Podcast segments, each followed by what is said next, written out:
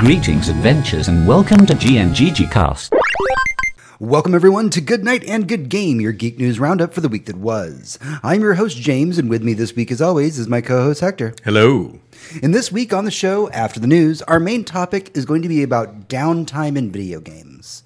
I really want to discuss these places that are far away from the action that we enjoy and really explain why we love them so much. Before we start, don't forget that you could head over to goodnight.gg, where as a patron of our show, you can suggest topics for us to talk about. Our PT retrospective is up, and we're going to be working on a new episode soon. Uh, I've got an outline for what we're going to be doing for The Expanse.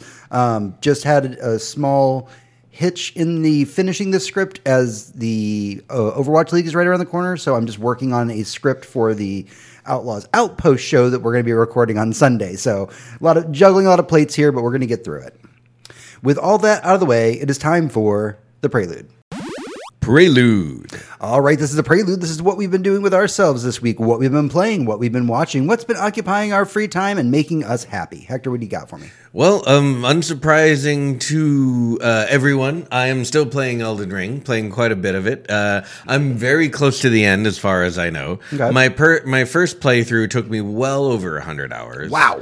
Um, and from what I've seen, likely uh, my subsequent playthroughs will be much shorter because that's just the type of game it is. Yeah. Like there's a mode where you do everything, and then there's a mode where you know exactly what you want to make. You know, Mm-hmm. and that's kind of the charm to me for something like that. Yeah. But uh, I've been doing a lot of that. I've been replaying Control lately. Okay. Um, just absolutely wonderful game, beautiful game. That one's on your bucket list for sure. It is, absolutely. Yeah, and uh, I mean, I've talked about it here on the show before, so I won't go into too much detail. But it's good enough that I'm playing it again, again, because I, I always play Remedy games twice, and this is my third playthrough. So Yeah, nice. Yeah, it- it's great stuff. I haven't really been watching too much. Uh, I started the second season of We're Here. It's Mm. uh, it's great. There's been a lot of really good YouTube lately, but they're Yeah. also one off that it's hard to like keep a list. But you know, great stuff, especially if you're into games right now. Mm-hmm. Um, yeah. Gaming YouTube, if you're lo- especially if you're into like long form essays, there's some great stuff out there. Oh yeah. So um yeah, it's uh th- that's been me. Okay, man, it's going to be a short list for us this week. Mm-hmm. It'll be much bigger next week. We're going to see like two movies this week. Yeah, we are. So we'll definitely have stuff to talk about on, on that side of the world. Uh, for me, it's fairly boring actually because um, I'm honestly still enthralled by Resident Evil 8. I've finished my second playthrough of it, and of course, last week's episode we talked at length about it. Um, this week, I got into playing the Mercenaries mode, which is these very you know short, 10 to 15 minute. Uh, missions that you play where it's just about like killing as fast as possible. You're you're just trying to speed run the level as much as you can. Um, I didn't think I was going to get into it as much as I have, but there's just something about the combat in Resident Evil 8 that once the flow state starts, you just mm-hmm. you get so enthralled and, and trapped by it that you're like, yeah, like that only took me like five or you know five to ten minutes to play that mission, and I only got like a B ranking, but I could do it again. I, I know in my mind how I could be doing this faster. Mm-hmm. So I, I think that's the hook, and I think that's how they get you. And yeah, Resident Evil 8 just continues to like top to bottom really great. Uh, other than that, the only other thing I've been watching is I've been watching on the Discovery Plus um, the uh, uh, Guy Fieri's uh, Tournament of Champions. Oh, yeah. Uh, if It's you've never show. seen this before, it is basically the modern successor to like Iron Chef, Mm-hmm. except it is a bracketed cooking tournament. Yep. The best of the best show up for this. It is considered like it and it's easy for people to dismiss Guy Fieri and I wish they wouldn't because he's actually a really great person. Mm-hmm. Um, they're like, oh, it's a Guy Fieri show, whatever. No, this tournament is like well respected in like like the tournament cooking scene. Like yeah, like like the, the, they're they're um, uh, just to jump in here, like he's absolutely right. This is like Iron Chef turned up to eleven, whereas Iron Chef was about somebody up and coming challenging a master. This is a bracketed tournament where all the masters fight each other. Yeah. like it, it is great. You know, you enter in high seed if you've won a ton of tournaments in the past. Mm-hmm. You enter in a little bit lower if you're a little bit younger. And I mean, I, I've only seen a few episodes of the show, and I've seen huge upsets with people losing that I never thought would. And it all comes down to one meal. It's completely blind judging. Yep. Like they really do a good job of making the show feel like the rules matter. Mm-hmm. And that everyone got enough time to make what they wanted. Well, I mean, the rules do matter. In season Mm-hmm. three, uh, spoilers for I, I want to say the first episode. Mm-hmm. Um, one of the contestants didn't get like two ingredients on their plate or something Oh. like that, and he had to walk over to this dude that he that he respects and like you know appreciates as a friend and chef and go i'm sorry this de- this de- this disqualifies you like Yeah. you're out of the tournament at this point and it it can be heartbreaking because Yeah, these are that's some of the most talented chefs in the world it is absolutely insane and the episodes by the way are an hour and a half i just Oh, want to yeah. point that out like this show is not a, a binge show i will watch one episode at Mm-hmm. a time you know because it takes a lot out of you. you're watching basically four people or four sets of tournaments Mm-hmm. happen in one episode it, if you love cooking competition shows you are doing yourself a disservice if you are not watching tournament of champions It is- Yeah. there are three seasons of it up and don't let anybody spoil it for you just go in blind and watch it because Mm-hmm. it, every season of it is absolutely fantastic all right, that's everything that we have for the prelude this week. We're going to take a small break. And when we come back, we'll be going into our main news segment in the weekly raid. The weekly raid. Hey everyone, welcome back to the show. This is the weekly raid, our news highlights for the week. Kicking things off this week, the Netflix show Locke and Key will be wrapping up its story with the release of the third season later this year. Neat. According to the showrunners, this was always the length they had intended for the show to run.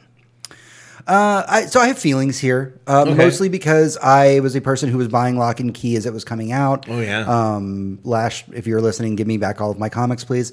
Um, he's had them for like five years. Um, it is a show that could go a lot longer, but I understand that Netflix has a very strict like we only go so many kind of seasons rule Yeah. with their shows. So I'm glad that they kind of seem to have gone into it with that intent. Um, that they were only going to take the time that they have. I'm hoping that if it gets enough viewer numbers, that they will want to maybe do other like mini seasons or something. Because Locke and Key is such a a deep universe that, that Joe Hill has crafted, and they can do so much with it. Especially right now in the comics, with the uh, they're doing a Sandman crossover in the comics right now. And like, I, I would love because the Sandman show is going to be coming out to Netflix soon. Yep. I'm like, can you can you give me a crossover because I want to see it. That, that w- yeah yeah that'd be that'd be I mean like that that little extended universe would be pretty Yeah. interesting. Also, Locke and Key is great kids horror, and that's something that we talk about a lot on this show. Is that there isn't a lot of horror for children. It is not a particularly scary show, but for a young enough audience, like it could be a little bit terrifying because you know somebody finds a key, turns it, and then their ghost pops out of their body. Like that, that can be terrifying to a child. So I, I'm always trying to encourage, you know, whenever we find really good children's horror, to really get it out to the masses because if it becomes unpopular, then we may, may may never see stuff like that again, and that's a shame because I remember being a kid and getting into horror, and it wasn't just adult horror I got into. I did read R.L. Stine, I did do those things alongside Stephen King, and like horror is such a beautiful art and being able to share it with such a diverse age group of people i think is vitally important to the craft mm-hmm. Also in netflix news they are going to be airing their first movie with an nc-17 rating. Ooh. it's a uh, biopic about marilyn monroe called blonde. It's actually more fiction than reality. Okay. um, the rating is due to some sexual content. Uh, when asked about the rating the director uh, andrew dominik said it's a bunch of horse shit if the audience doesn't like it, that's the audience's fucking problem. It's not running for public office. It's an NC 17 movie about Marilyn Monroe. It's kind of what you want, right? I want to go and see an NC 17 version of the Marilyn Monroe story. Yeah, honestly, that's that's what kind of what you're there for. Like like like everyone knows wh- where we're going with this story and like the story of hopefully like you know what what happened to this person and what it's like to be this person in real life. You know, She's such a tragic figure. Yeah, you really study her. Like she's very, very much a tragic figure. Yeah, I, I, I think about her a lot when I think about um, Cassie from um, uh, from Euphoria. Mm-hmm. You know, it's very much uh, like the- you, you're you're kind of born or grow into your form as like something other people look at and consider a goddess, and how do you deal with that? And then Mm-hmm. you realize. Oh, but they really only just want this one thing, and it's probably Right. the only nice thing you ever hear about yourself. Mm-hmm. And yeah, and it, it inspires a lot of different kinds of behavior, you know, Mm-hmm. and The Yeah. the the mental image when you say the words Marilyn Monroe, Mm-hmm. you have an image that pops into your head of the person. And even if you know, it's, it's kind of like Batman in that way. Like Mm-hmm. even kids who don't know what the thing is, you could say it, and they there is an association, right? They- Oh yeah, they've it, it, it's practically like it's almost more of a costume than it is a human being. Right. Like if someone says if someone shows up in a costume and has to say I'm Marilyn Monroe, they've already done it wrong. Right. Right. But then again, you could probably show just about anybody pictures of Marilyn Monroe just out walking around the way we have paparazzi today, and they'd be like, "Oh, who's that? She's kind of cute. She's Right. a little fat."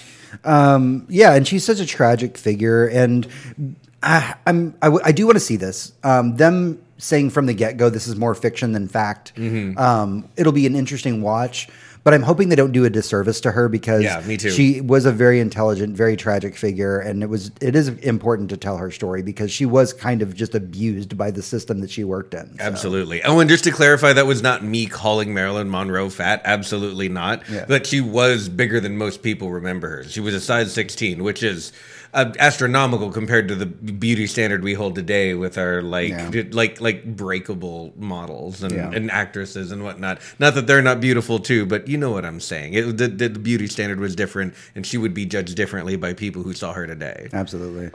Uh, in the world of remakes that won't seem to die, The Crow is getting remade again. This time directed by Rupert Sanders, who worked on Ghost in the Shell. It'll be starring Bill Skarsgård. Um, it'll be a modern retelling of the Eric Draven story and is already in pre-production.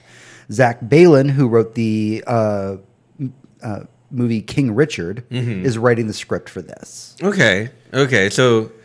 So, So, so, so sometimes you shouldn't give Oscar winners a blank check to write anything they want. I have a lot of feelings about this because I was a 16 year old goth kid. So here we go, guys. Strap in. We're gonna be. We're gonna talk about the Crow.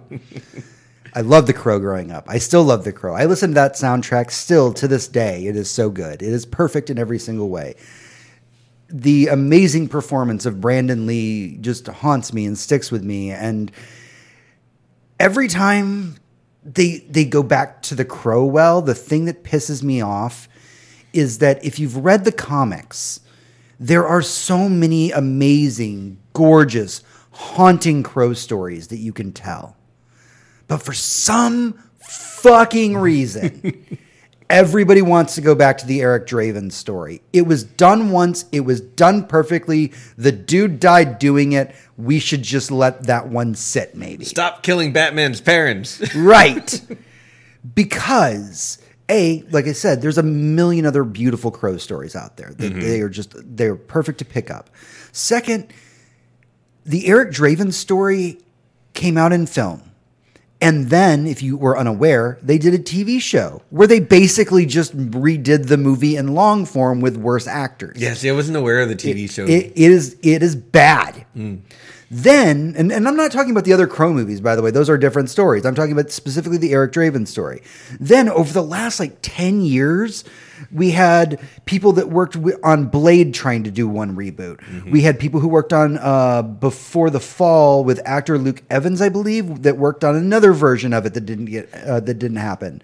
Uh, the crew behind The Nun around two, uh, 2017 were going to remake The Crow with Eric Draven with Jason Momoa.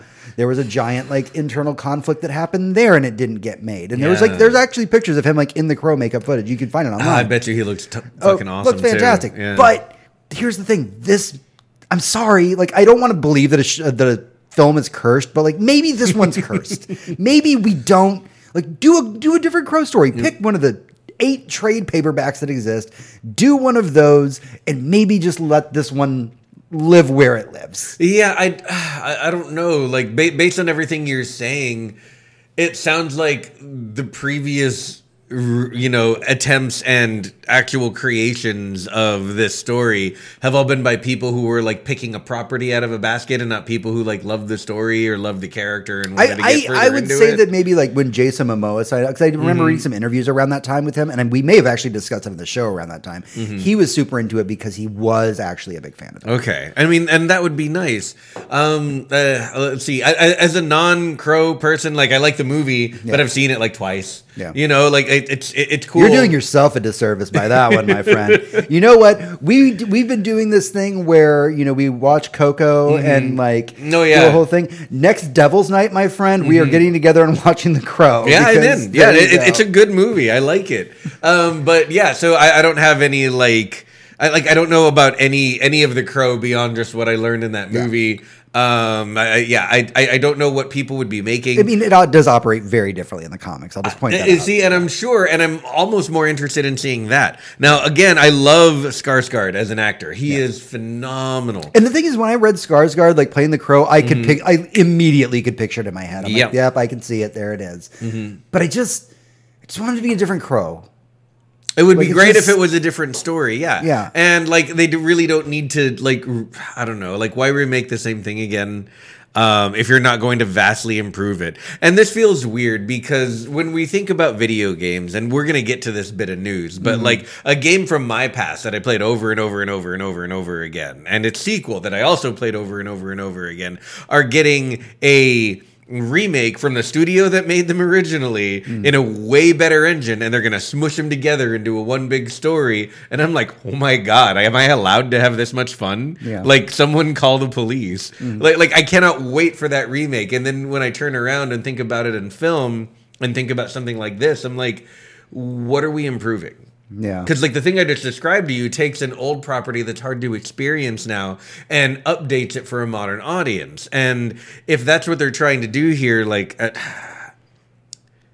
movies don't fade the same way games do. They, they don't become more difficult to to watch. Mm. You know, unless there's glaring issues with them. Like if the art is there, then the art is there. Mm-hmm. You know, as long as they weren't mean spirited from the get go or any kind of ist or like you know any of those things. If the work of art stands as good when it was and is good now, don't don't remake it. Yeah. It was good then. Yeah, I nobody wanted this. I agree.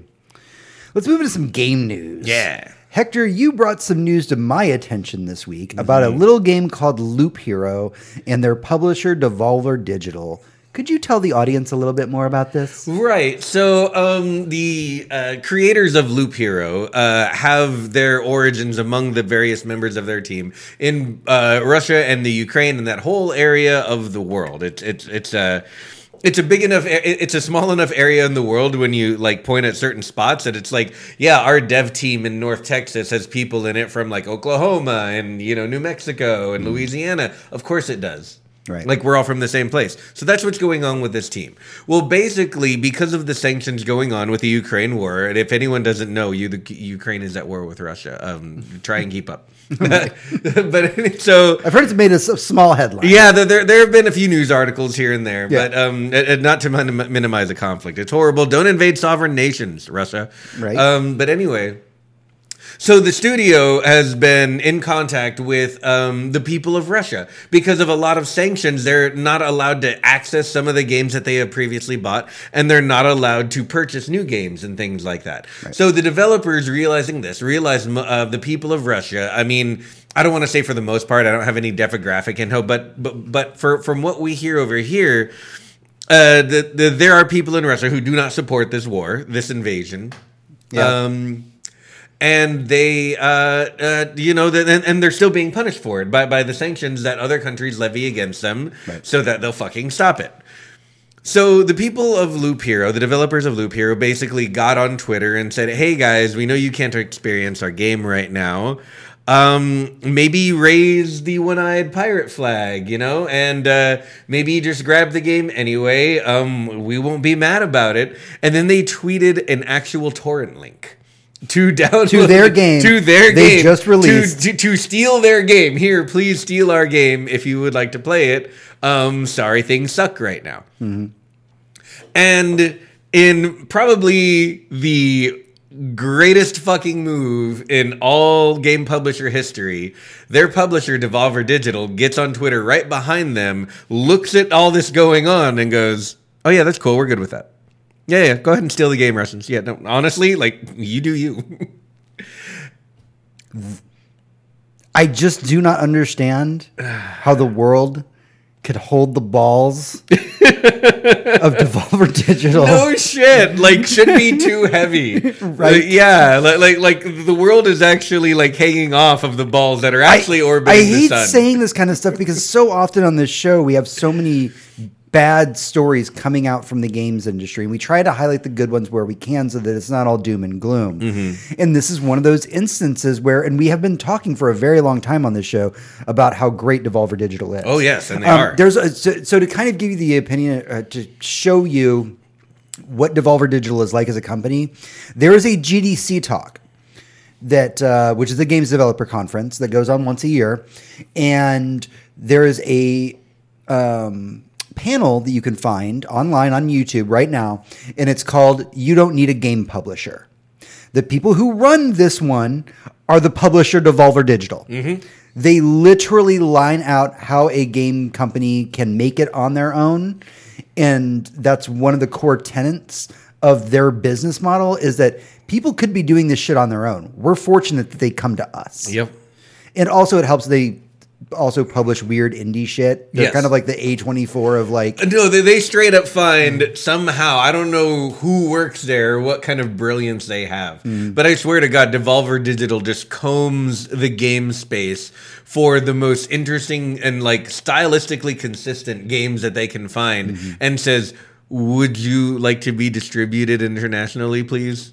Yeah. How how would you would you please enjoy some success on us? Yeah. So that we can also profit from your brilliance. Mm-hmm. And this is how they approach the the, the the game creators that they do, and it just it feels so good. Mm-hmm.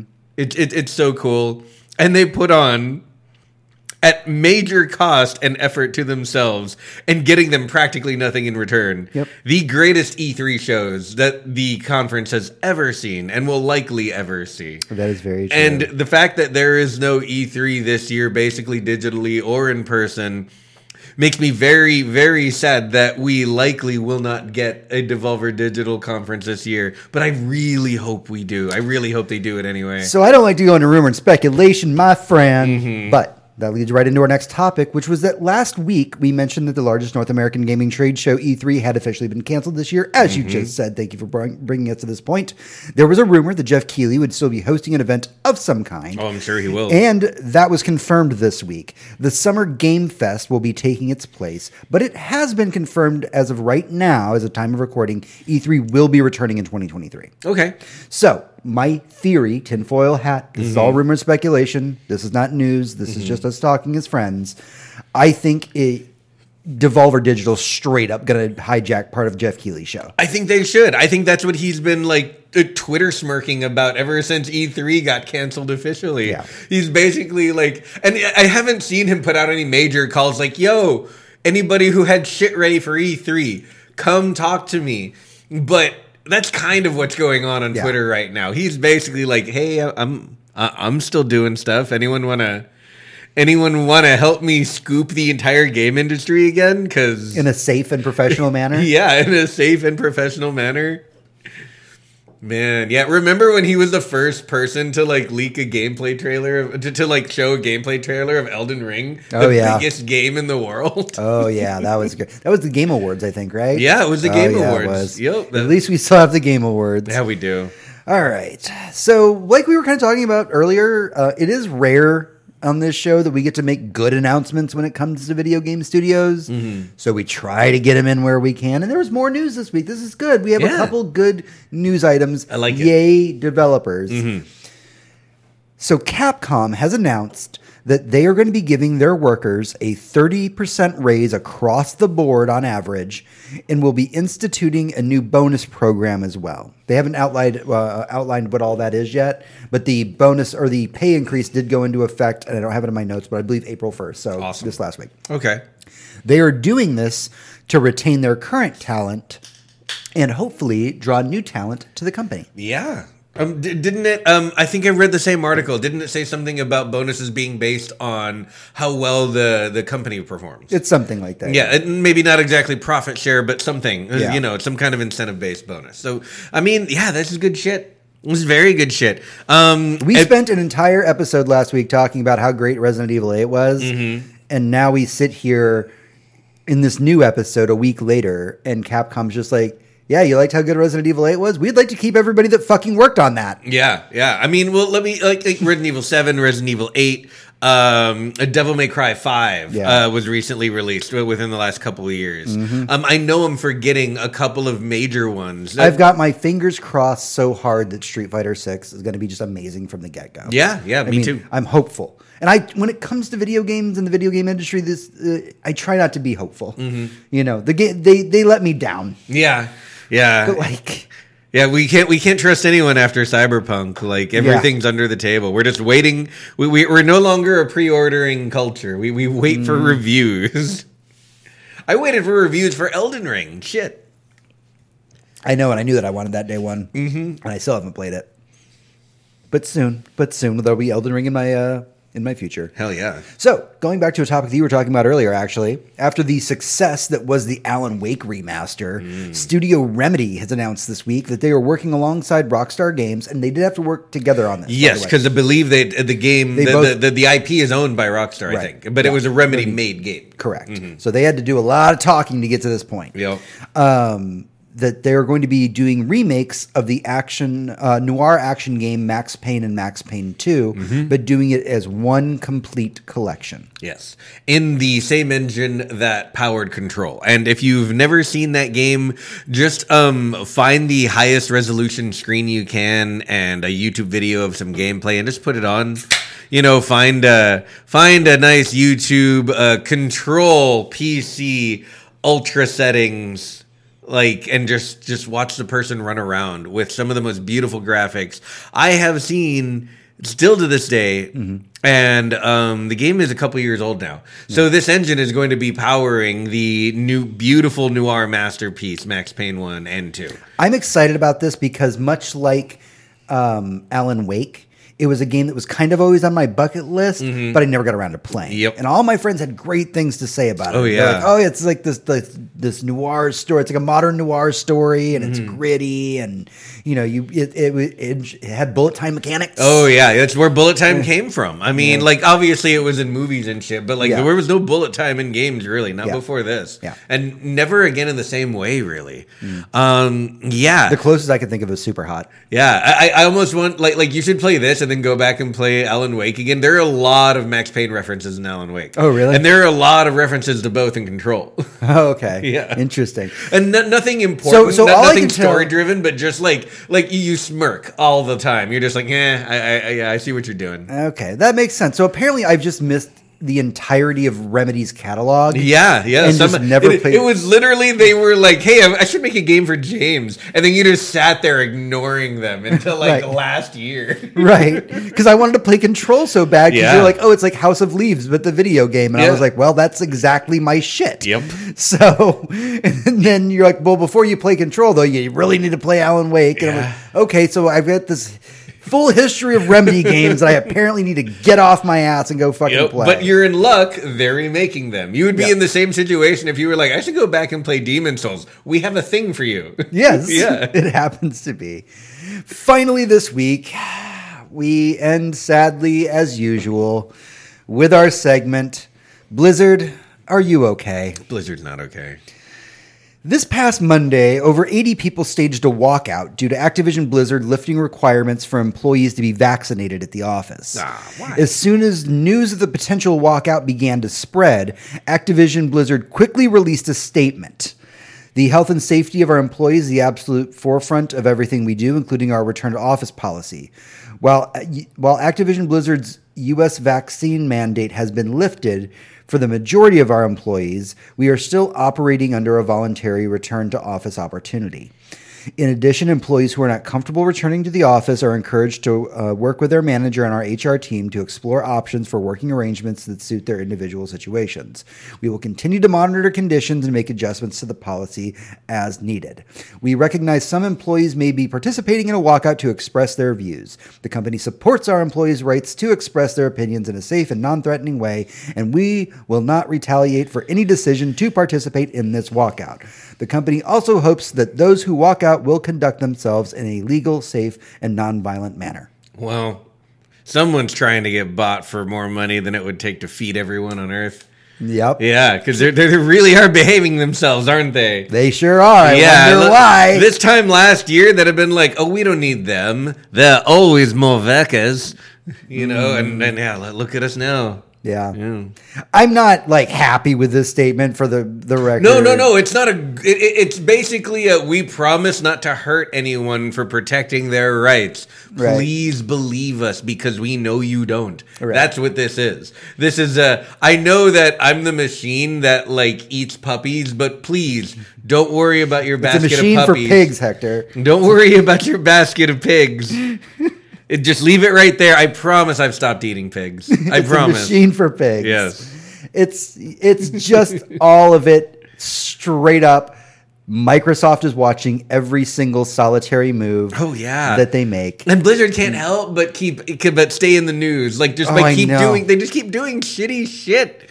I know. Like I you know what I would love? I would love for a week to go by where Blizzard is in the news for just like releasing a video. Okay, so here's the thing: is that Blizzard actually did have some good news that were released just before the show hit, so I didn't have time to fact check it. Okay. so in theory, next week, if Blizzard does nothing wrong, we will have, have good we will have a news. week with good Blizzard news. But I Oh, need to fact check it first. Yeah, right on. Okay. So that is what it is. All right, that is everything that we have for the news this week. But stay with us because when we come back on the other side, we'll be going into our main topic in the boss room.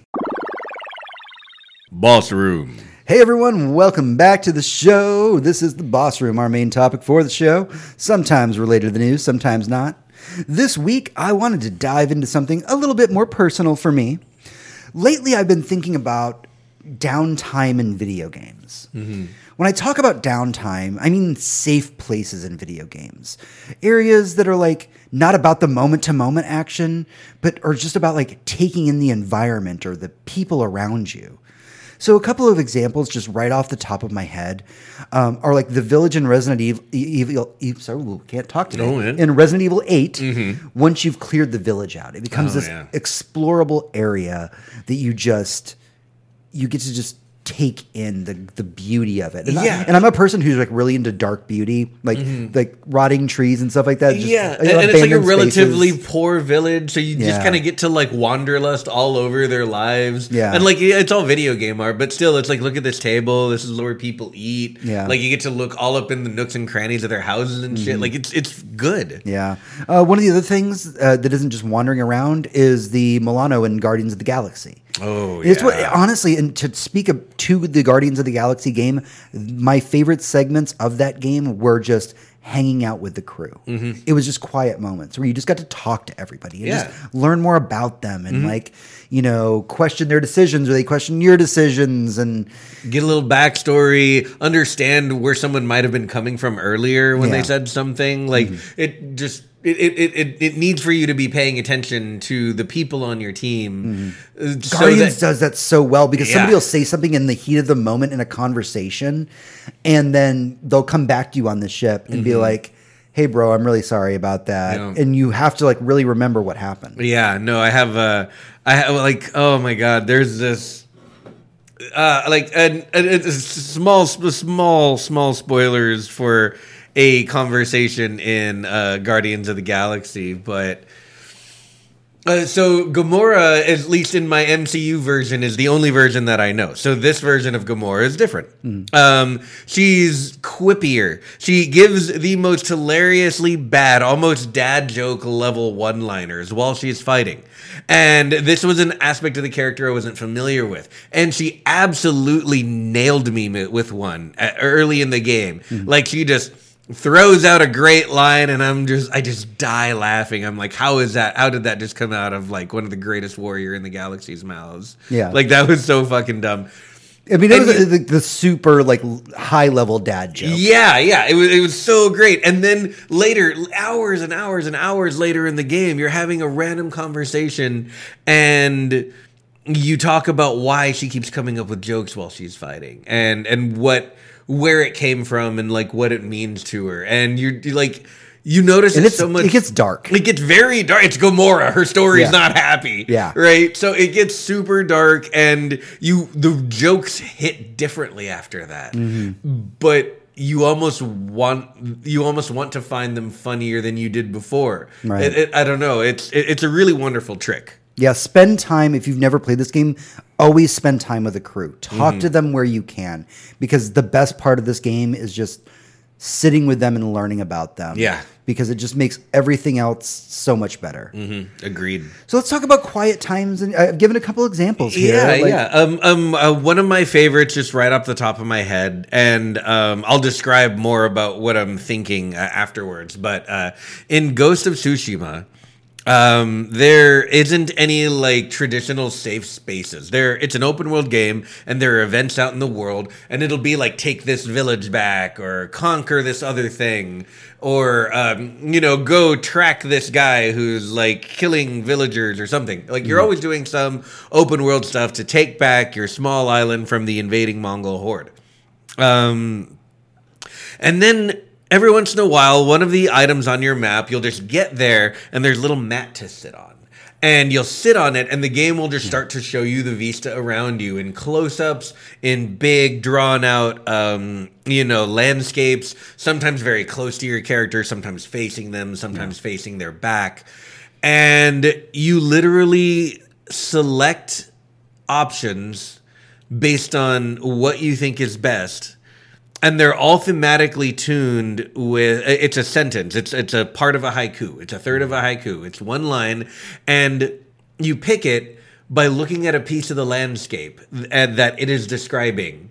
And you pick 3 of these and then your character will read the haiku back to you. Mm-hmm. That's amazing. and you get that. and you get basically it, it- you don't get a big reward. You get like a different kind of headband. And a lot of the time in the game you're wearing a helmet anyway. Mm-hmm. So it's just like a little visual flair but it's just a moment to like sit there and appreciate how beautifully crafted the world is how gorgeous it is whether the sun's rising or setting whether it's nighttime sometimes it's raining sometimes it's windy. And yeah it's just a like super quiet zen moment where you can like you know you, you you're incentivized in a very small way to like stop and smell the flowers Yeah. And I think that when I talk about these quiet places, they aren't always the obvious thing. It's so easy to think about something like, oh, well, here's a town in a Final Fantasy game where you go and hang out. Um, sometimes it's just like, you know, you'll be playing a game, and I don't love Skyrim. I'm sorry. I, I, I don't feel like I need to apologize. I don't like Skyrim. you don't have to apologize for not liking any of the elder scrolls games they all have a lot of I, flaws I loved Morrowind growing up, but man, Oblivion and Skyrim were a pain for me. Mm-hmm. Um, but there are places where you'll just find a cave, and there's nothing really in the cave, but you get to kind of wander, it, and I love that. Mm-hmm. Yeah. I love that there's just this place that just has no purpose because I am always because I do follow a lot of game dev uh, YouTube and Twitter. Um, I when I play games sometimes maybe in an unhealthy way I think about game dev a lot while I'm playing games.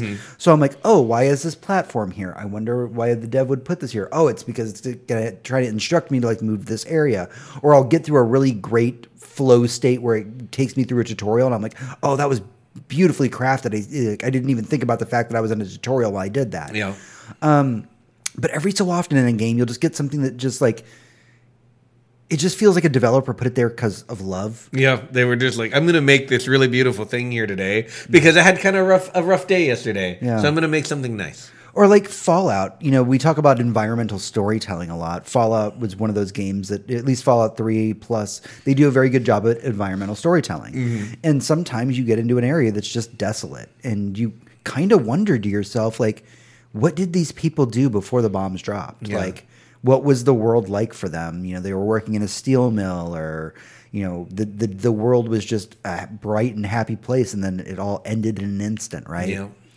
I think quiet places.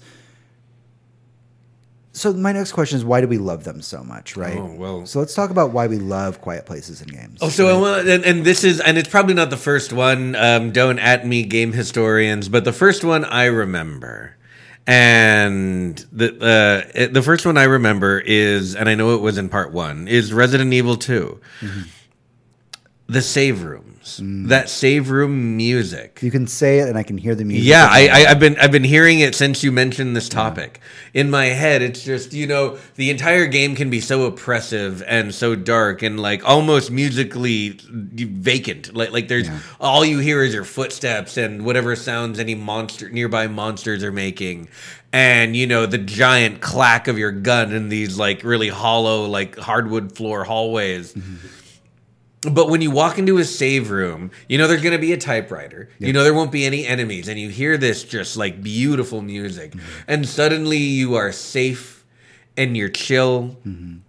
and it, it it's downtime. It's a place where I never. Every time I found one, I never failed to rest there for a minute. Yeah. and no one asked me to. No one asked me to appreciate the space. I just Yeah. needed a minute to like okay, I'm safe right now. Let's like collect myself and see what I need to move forward. Yeah. And it's just it's so valuable. And when I think to like other kind of downtime, I did air quotes if you're only listening to this. when you think about any other kind of downtime, I think about well, like think about stealth games, right? Mm-hmm. You're almost always waiting. Yeah. But you're you're waiting mechanically for a reason and they've hopefully if the game is done well, they found a way to make that waiting you're doing engaging Yeah. but this is more of a hey let's let's let's give the let's give the chance to like take a break for a second Yeah. I'll tell you a game that does this really well, and I want to I want to break this into two parts. Mm-hmm. So a long time ago, uh, this little bitty game came out. Like a handful of people played it. Uh, it was called Final Fantasy VII. oh yeah i heard of that one Yeah. Yeah. And Final Fantasy VII was much like many other Final Fantasy games. And when you would get into a town, you'd kind of run around, click on people real fast, and like hear what they have to say. But really, you're running through the town to like Yeah. get, get your items restocked and get your new weapons and do these things before you move on to the next part of the story. In contrast to that, we have the Final Fantasy VII remake, in which you are in a town that you will go there to buy items and mm-hmm. restock and do all these things. But I found myself in the Final Fantasy VII remake spending more time in the town and taking it in. mm-hmm. Talking to people and actually caring about what they had to say. They weren't just, I want to click through your dialogue so that I can see that you said it, then I got to move on to get my weapons upgraded and do all these things. In the remake, I really genuinely wanted to know about the lives of these people. The people who like worked around the the honeybee inn and like worked around Coronado and like Yep. uh, all of the, these crazy things in this weird universe with eco terrorists and you know life streams and you know all of this it was so fascinating to me Mm-hmm. and i don't think that it was because i was in a 2d versus 3d world which there could be an argument made that maybe that was it uh, it, uh, and i'll tell you why it wasn't and so uh, to me and, and final fantasy 7 is a great example but if we're talking final fantasy and we're going to talk downtime we have to talk 15 we have to talk about driving. Oh, God, yes. We have to talk about being on the road mans. with your bros and then setting up a campsite and then like cooking dinner and just getting back in the car, uh, getting Yes. back in the car the next morning and just going for a drive. amen my friend Yeah, up and down the countryside. That is downtime. Selecting the soundtrack in the car based off of albums you were buying in gas Yep. stations along the way. Like this is peak hangout. Yeah. Like- it is a story of four friends on a road trip where shit just happens to go bad around them. Mm-hmm. Yeah. And like, yeah, it is peak downtime. Mm-hmm. I found more enjoyment in the quiet moments of Final Fantasy 15. Oh yeah, like I I, I have uh, I liked the game. That had, there's a lot in there to complain about, Yeah. but something I would never complain about, which some people did because it said it took too long to get to the rest of the game, was the driving segments. Because until you were just fast traveling everywhere, or you got like a different or better vehicle, you spent a lot of time on the road. Yeah. But I loved being on the road. I loved getting like like getting to a place and being like a song from Final Fantasy VI. That's going right in the car, Right. and like n- not being Being able so to like about that. yeah I, I couldn't wait to get back to the car and have somewhere far away to drive If you have so I could listen to the never played Final Fantasy 15 and maybe don't have a desire to, Mm-hmm. I encourage you to go onto YouTube and watch the first couple minutes of the game. yeah So the game is about four friends on a road trip before the main character is getting married to a princess. yes correct That's how it starts. And they're like, here's our last hurrah. The guys are going to go out. It's essentially a bachelor party. And they take their expensive vehicle and they drive. Mm-hmm. and they're just having the final summer road trip before he's no longer a bachelor. That's the premise for a Final Fantasy game. Yeah. This is this is a modern kind of storytelling concept that's being brought to a more fantasy driven world. I mean, mm-hmm. to be fair, there's cars and shit in this, and Yeah. there are ramen shops. Mm-hmm. But aside from that, what I want to talk about is how this game about four friends taking the final road trip before their buddy gets hitched, they blow a tire at the very beginning and they go to push their car. And while you are pushing this car, this gorgeous version of Stand By Me is playing Yeah. And that sets the tone in a series of Final Fantasy games where every game has always had these very heavy fantasy elements. It's there's not been a whole lot of modern to it. There's been cyberpunk, but nothing modern. Yes, very much so. You have a car that looks fairly much like something you could probably see in real life. Mm-hmm. Four friends, not even mad at each other that the tire burst. Yeah. And the song Stand By Me playing. And like it sets the mood for the game. Mm-hmm. And you want nothing more than everything great for these four characters. And when shit goes south in that game, and I will not spoil it, but it is tragic and Yeah. it's sad and you're upset because you're like, I just want my friends to go back on their road trip. Mm-hmm. Because when it gets dark, it gets fucking dark. But that moment, that opening shot of four friends laughing off a blown tire while Stand By Me plays, it just sits with you, man. And it's It a does. quiet moment in a game. They make you push that car together. yeah. They make you listen to the dialogue. Yeah, I, I mean, until you change your vehicle, they make you. I mean, you you you sit through every mile, and like not in a bad way. It's I don't know. There's just it's it's fun, There's just you know. there's beauty in the quiet moments in games. Um, you know, i whether it be you sitting on a bench in Hollow Knight, Yeah. or you know, you getting to a safe room. These moments, I think, are some of the most important and often overlooked things in video games in general. Mm-hmm. because when they're really well crafted, we feel them. You know, mm-hmm. we. I'm I'm I'm struggling to think of finite examples right now, but there's a thing that really good games will do. Uh, usually, the big budget ones, the AAA ones, the ones trying to win awards, where they will set, settle in after a particularly hard moment or a particularly tough challenge and they'll have the character do like a small thing or a small cutscene to like gather themselves, and then they'll just sit there, and the character won't get up until you touch the controller. Yeah, I and love that. This is like the perfect small encapsulation of downtime. It's like you don't have to move again until you want to. You know, that probably took a lot out of you. How about you sit here while your character is also sitting here, Yeah. tired, breathing hard, just you know, gra- one of one of my one of my breath. vices that I'm going to quit soon is I'm going to mm-hmm. quit smoking. soon. Okay. But to to that point, when a really good game does that, when the mm. game sits my character down, Oh yeah. I'll get up. I'll leave the game running. I won't. Yep. I won't pause. I'll let my character sit and I'll let my character rest, and I'll go outside and I'll have my cigarette. Yeah, man. And I will let them sit there and just take in the moment. And it's a digital person. It's a digital entity. Yeah. But to me, that connection of we just got through this hard thing together. Mm-hmm. Why don't we both take a break together? It just sits in my mind as like no, a good it's thing. that you- you're, you're literally describing immersion in like the best way, and only the best games do that to you. Where like you feel like you should respect this video game character's time. Yeah. and we all know that that's not real, but when something immerses you, you feel it. Like a, a good horror movie makes you forget that the thing isn't chasing you. Right. And a really good video game really makes you embody the main character, if that's its goal. Yeah. So we talked about what we like about downtime in games. Mm-hmm. I'm curious, why do you think the downtime in games is important? Because we all need a break. Um, honestly, because it's easy to forget when we're doing something, and Americans definitely have this problem in a big way. It's easy to forget that the thing that we do takes its toll on us if we're not doing like physical labor. Uh, people who sit in a chair all day and type at a keyboard aren't working less hard than someone who hits rocks with a hammer. Um, they still may be as tired at the end of the day. They're tired in a different way. They're mentally exhausted instead of physically exhausted, but the brain uses a lot of calories and still takes its toll on the body. And sitting takes its toll on the body in the same way that swinging a hammer does. When I play a video game that I'm really enjoying that is causing me to react to it quickly and make split second decisions and like focus on being good and paying attention. By the time I'm done with something like that, this happens a lot in Elden Ring.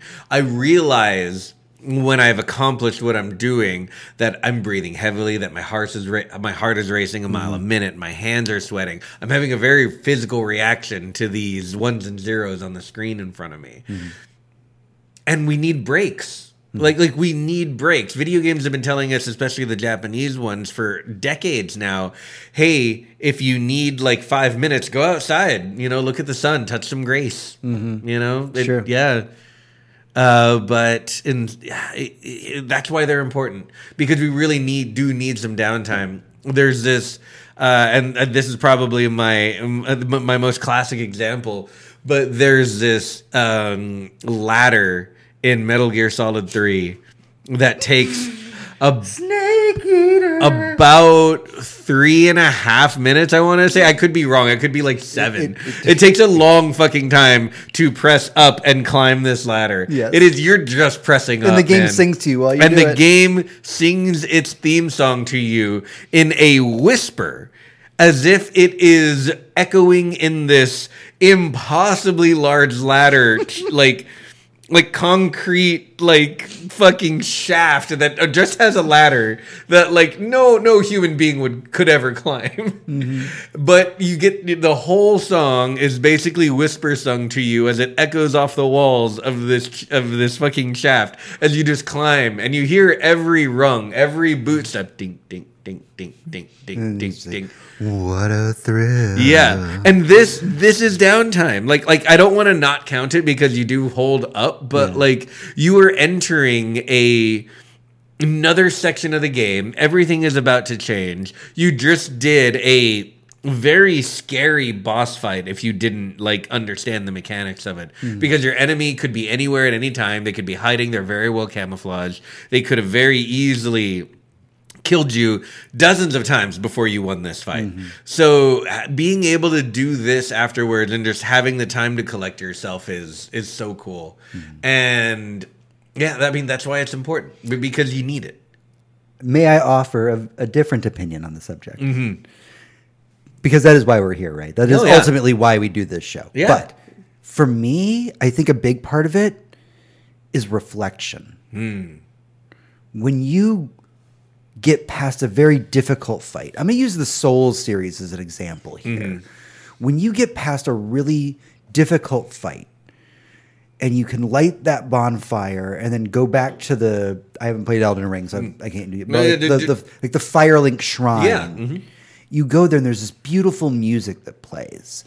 And it's this moment of reflection because I've just done what many would consider to be the impossible.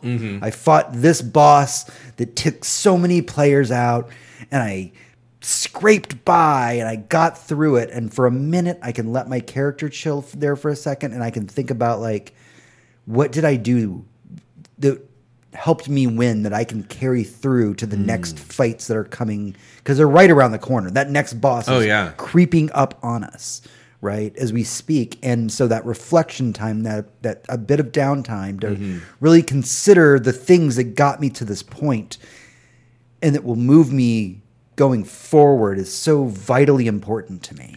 Uh, very much uh, okay, so what did we learn? Right. Yeah. Okay. Yeah, I like that. I like that a lot. Yeah. And I think the downtime in games is, you know, like you said earlier, it's it's great just for your own mental health, uh, having these quiet moments where you can enjoy them. Also, I like when I do love when designers put in a, a spot that's like press X to sit and enjoy. Yeah. Because like that usually means the developer really loved crafting the world around them Oh yeah. you know, and just like, why don't you just spend a minute and just like take in the beautiful thing that me and my hundreds of other friends working together made for you? Yeah. Like, there's nothing better than just being able to take in the art without worrying about like a bullet hell like ship flying down at you trying to blast you away, right? Yeah, that's uh, I, to just to bring the game back up here, uh, right here towards the end. But um, there's a lot of uh, appreciation moments in Ghost of Tsushima. One of them is just a mechanic they decided to put in the game, and please, all open world games figure out a way to do this, where. Um, Jin will play his flute, and eventually, if you're paying enough attention in the open world and doing your collectibles correctly, you learn more songs um, Okay. to play on your flute, and each one can change the weather to one of a couple different presets. So you can have clear skies, cloudy skies, rainstorms, um, high wind, uh, you know that, uh, that all that kind of stuff, and you can just create it for the situation you're about to be in. Hmm. Because so much stuff happens in the open world. So if you want to just sit on a cliff and like sit down and play your flute and just like watch the clouds roll in you can do that. Yeah. or if you want to attack you know a village and you're like i want it to be like raining and thundering when i do this. I want it to be like a storm. You can do that too. Hmm. It's just it's it, it's a multi-purpose tool but it really does lend itself to some epic downtime in games like if, if all you wanted was like this is such a beautiful spot i'm gonna wait till nighttime and then like have some rain roll in and cool. yeah it's and it's just it's always worth it you're never disappointed with what you get I'm going to bring up a game that I actually don't like. okay but has downtime that I appreciate.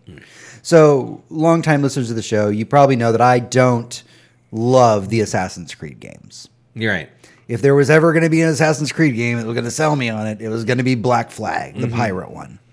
I played more of that game than I did played other Assassin's Creed games, and I will mm-hmm. say the parts that I really loved about it were the downtime. yeah I loved being on that ship and just sailing? Sailing. Mm-hmm. and you get to learn all of these uh, throughout you know your collectibles that you pick up. Oh, yeah. you get all these like Oh, the sea shanties. all the sea shanties and you just kind of get to like experience that. And i was like this is the kind of game i want. Yep. you know i don't want to assassin's creed everything. I want to like pirate ships and stuff. Yeah.